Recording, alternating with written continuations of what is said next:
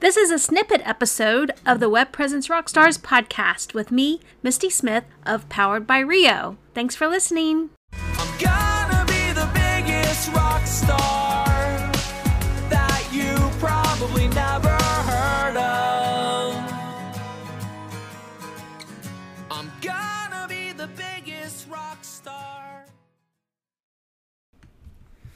Hey y'all, it's another snippet episode of the Web Presence Rockstars podcast.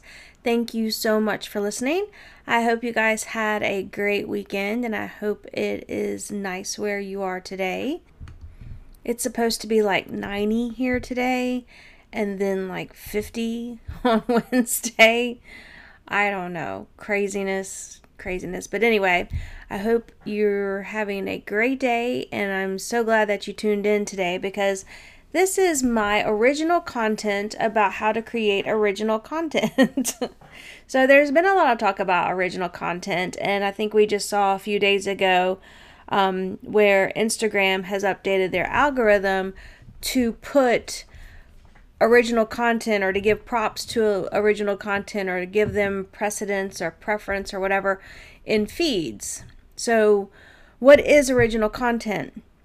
Well, I can tell you what it's not. Original content is not copying what others are doing and not saying the same things that other people are doing. Um, it's creating your own spin, graphic, um, dialogue, blog post, opinion about something that people would be interested in.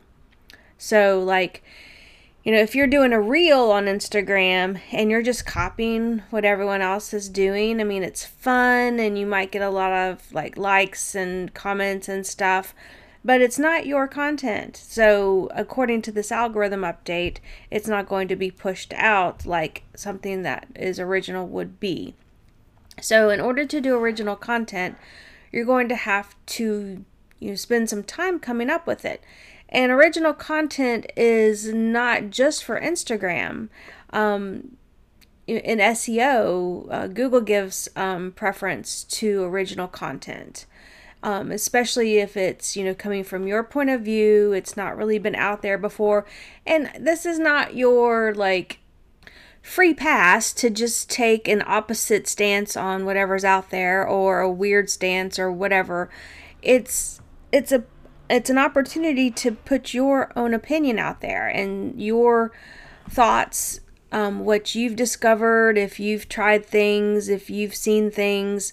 Um, it's it's an opportunity to put your spin on it and to put you out there because you know everyone can say the same thing over and over again and just think about it. If you see a post or you see a blog post or an Instagram, Facebook, podcast, whatever, I mean, the same topics are out there and you don't want to hear the same opinions over and over and over again. So if someone had a post or something about, you know, he, here's like five things about X topic that I've found to be helpful. I mean, wouldn't you be more um, inclined to read that or look at that post or something um, over a post that's just the same old information that someone has picked up off of someone else and and put out there. I mean, you can you can pretty much tell when someone is copying someone else's content, right?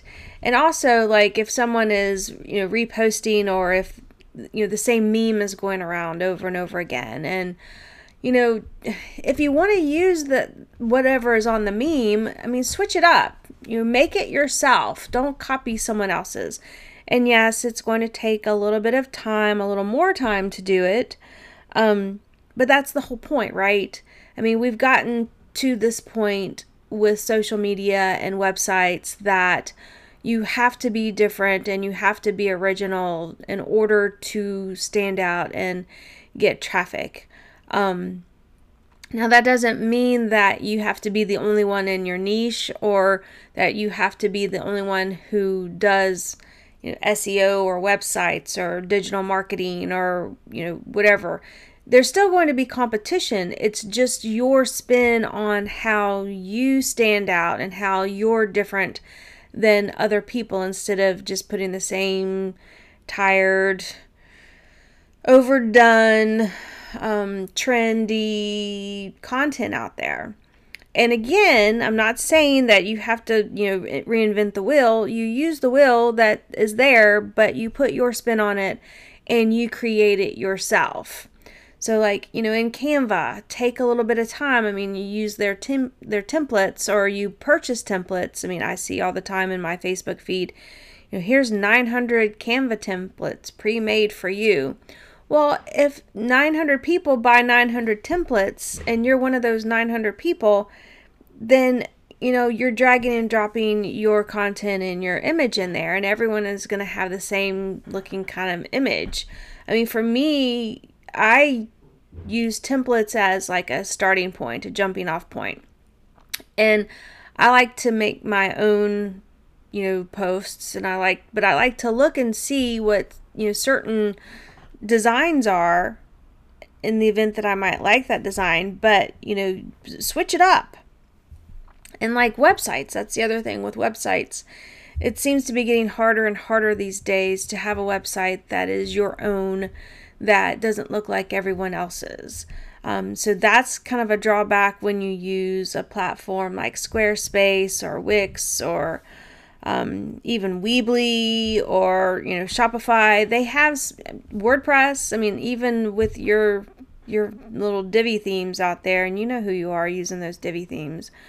Um, yeah, I mean, there's only so much that you can do with that. And if you just took a little bit of extra time to plan it out and to create your own content, you are probably going to find out that that is going to take you a bit further than doing the same things that everyone else is doing over and over again. So, that, my friends, is my spin on original content. We all need it. Take some time, do your own thing, take your own photos. I mean, be you, do you, be transparent. Like, you know, if you're making your own original content, then you're you. So, and that goes a long way, especially nowadays with marketing. So I hope everyone has a fabulous day, a fabulous week. Um, thank you again so much for listening. I really appreciate it. And y'all have um, happy, safe websiting. Whatever. Yeah, this is me being original. All right, take care. Talk to you soon. Bye.